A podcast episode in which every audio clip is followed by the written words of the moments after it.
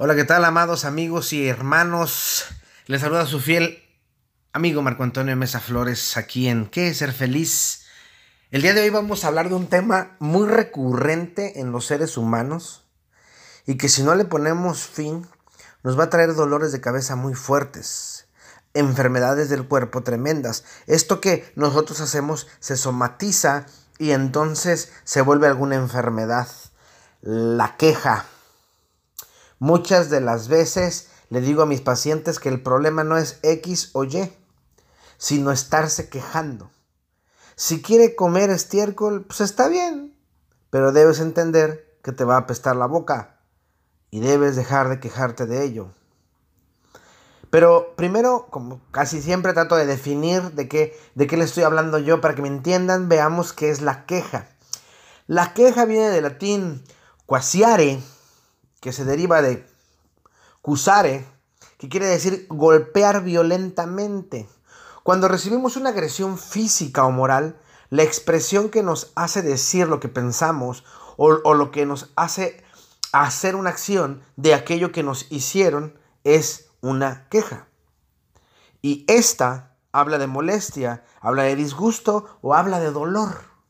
Y se puede presentar de varias maneras, de manera oral, en donde uno se puede eh, defender, o no sé si defender, más bien uno, empieza a decir a través de él habla lo que le enoja. Muchas veces utiliza palabras ofensivas, otras con palabras de dolor, otras con palabras de indignación y las más con una victimización encima. La otra es de manera escrita.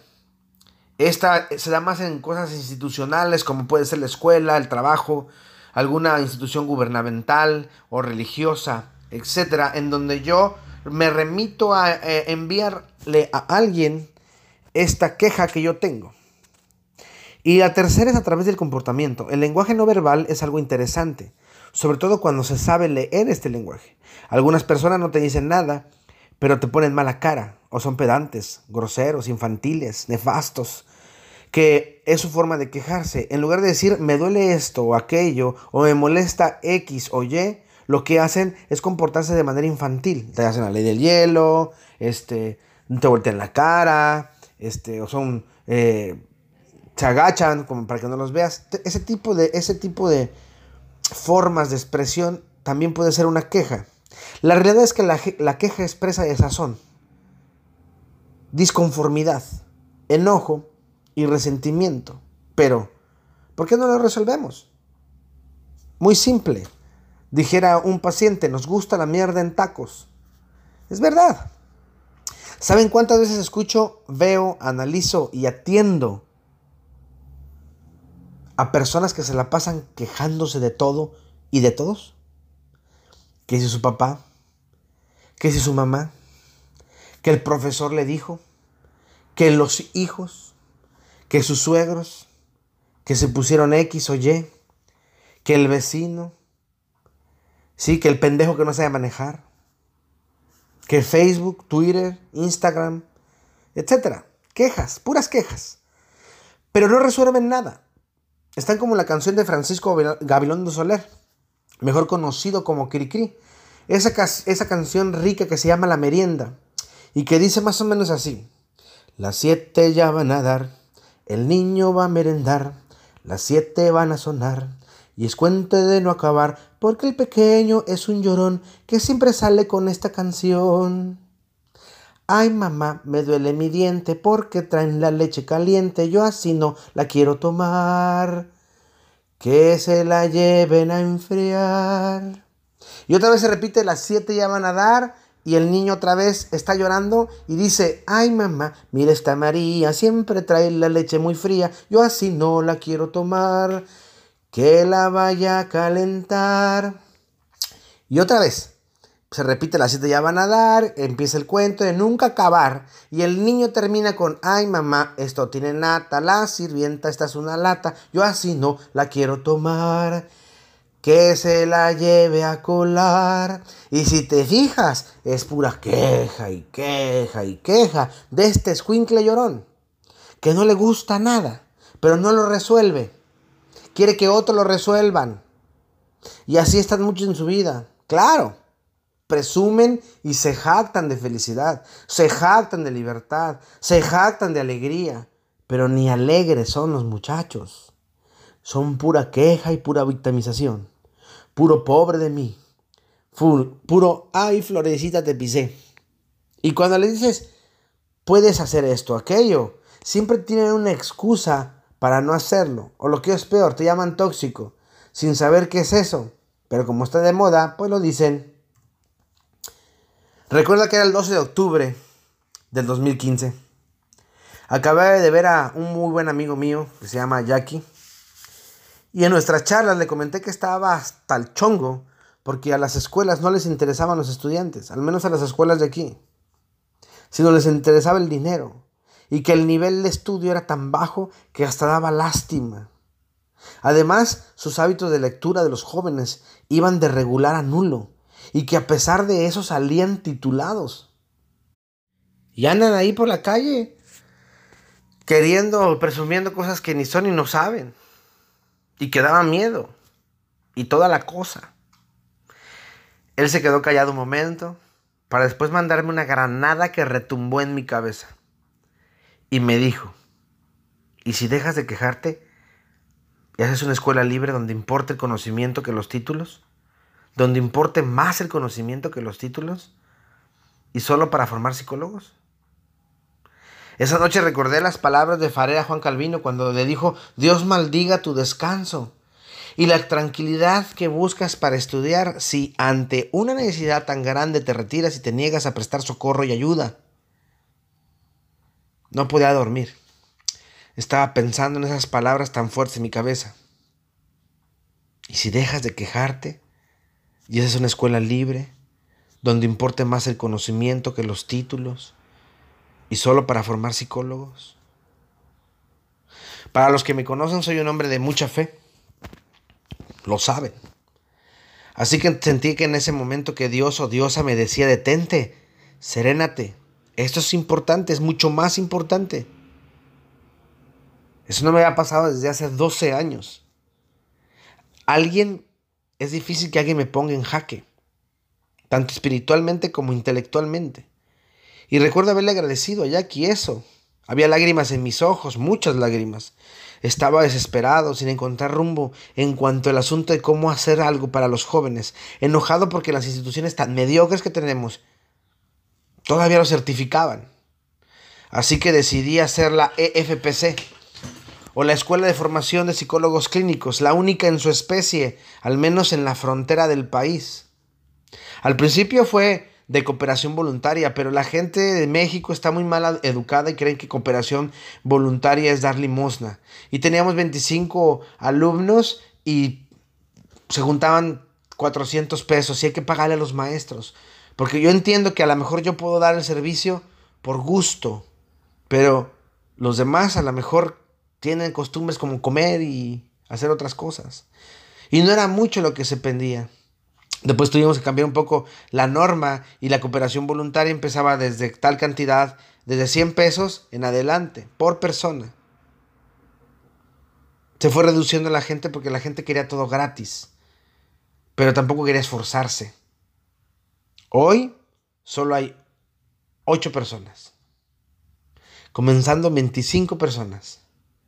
Pero el nivel de esas 8 está por encima de algunos de sus mismos profesores. Entrar a la FPC no es así porque me gusta la psicología y yo, y ya, no. El requisito es ser estudiante de psicología o psicólogo egresado. Hay seis psicólogos titulados y dos estudiantes de octavo y noveno tetramestre sin embargo, los que entraron desde que estaban en primero se, dieron cuenta ellos mismos la diferencia tanto de exigencia como de resultado y la capacidad de lectura y comprensión lectora que ahora tienen y que no les dio la otra escuela. Al grado que una vez una cierta universidad de la ciudad me llamó para pedirme que los mis alumnos de Canash no preguntaran a sus maestros porque los dejaban en ridículo ante los eh, alumnos. Y no es que los dejaran en ridículo, es que hay maestros que dicen, bueno, eso lo dice Freud. El problema es que aquí sí lo leen, allá no lo leen. Y un alumno preguntó, ¿en qué libro, maestro? No recuerdo. Y le dijo, es que yo he leído varios libros de Freud y no recuerdo que haya dicho eso. Y el maestro le dijo, pues lo, lo dijo Freud, punto. ¿Qué respuestas son esas? ¿Dónde lo dijo? Quiero leerlo. Cuatro años han pasado desde que comenzó esta idea. Y esta generación será la primera. Y ellos ven que no es fácil. Y saben que no es sencillo. Pero ahora estudian más. Entienden más los procesos psicológicos, sociales, simbólicos, neurológicos y bioquímicos, entre muchas otras cosas.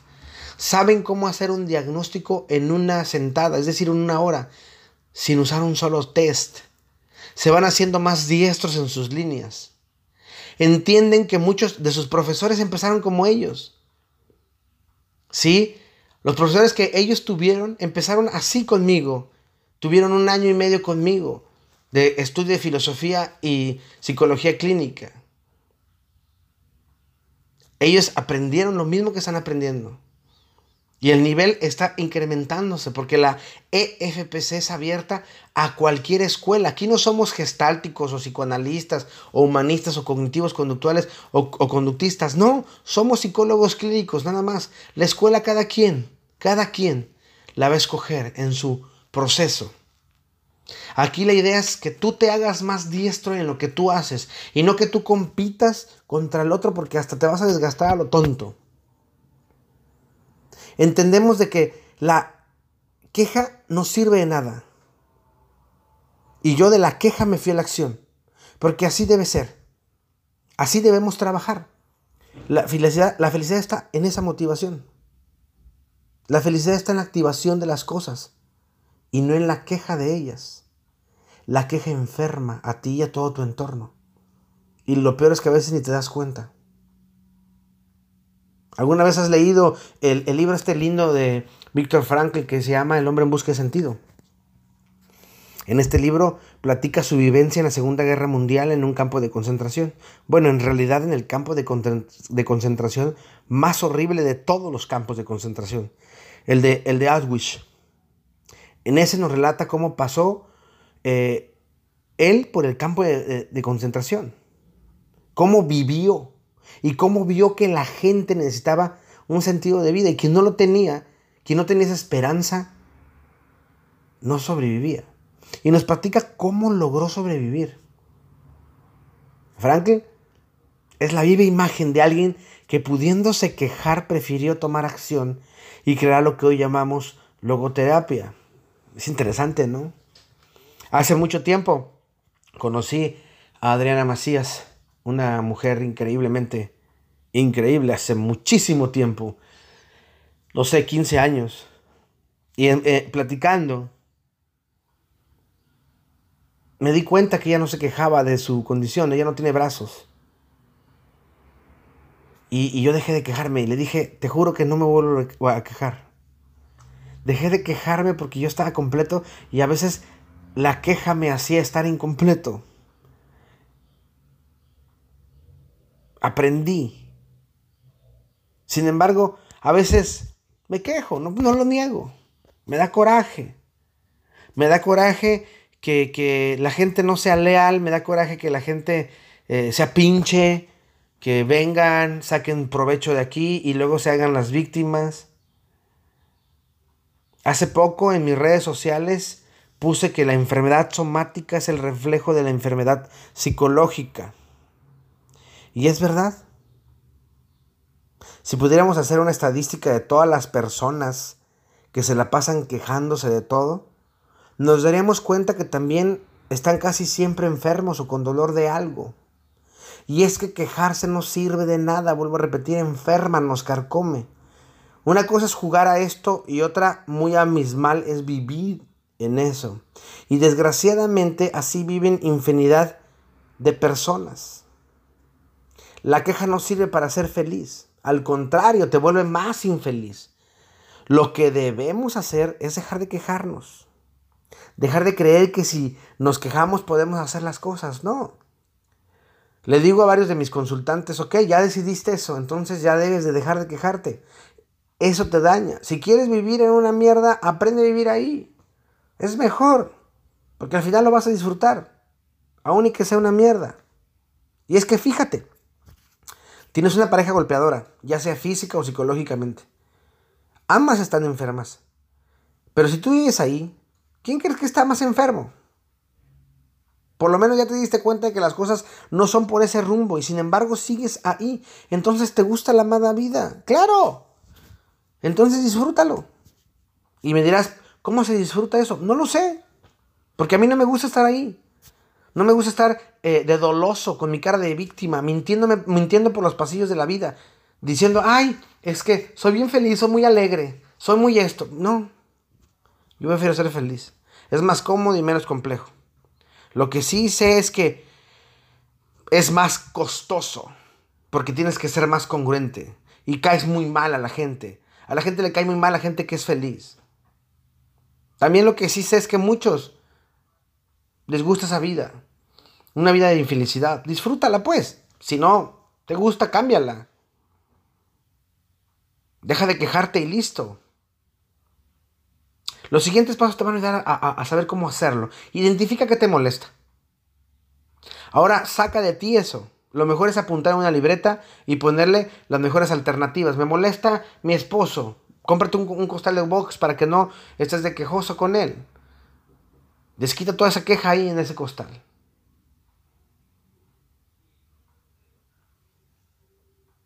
Crea, crea. De todo eso, que te frustra una oportunidad. Aprende que las cosas de las que no tienes control no son como tú quisieras.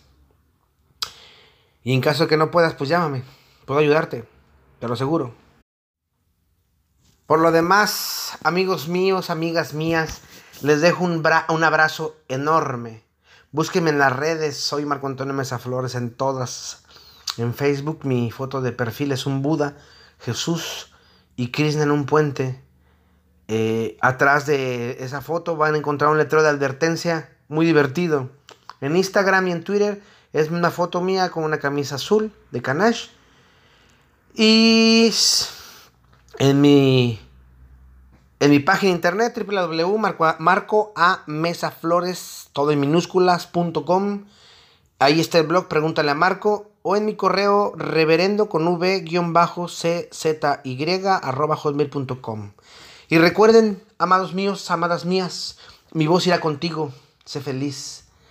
Un abrazo cósmico, deja la queja, ponte en acción y vas a ver que empezarán los milagros. Te mando un fortísimo abrazo y que sea cósmico y sanador. Los amo.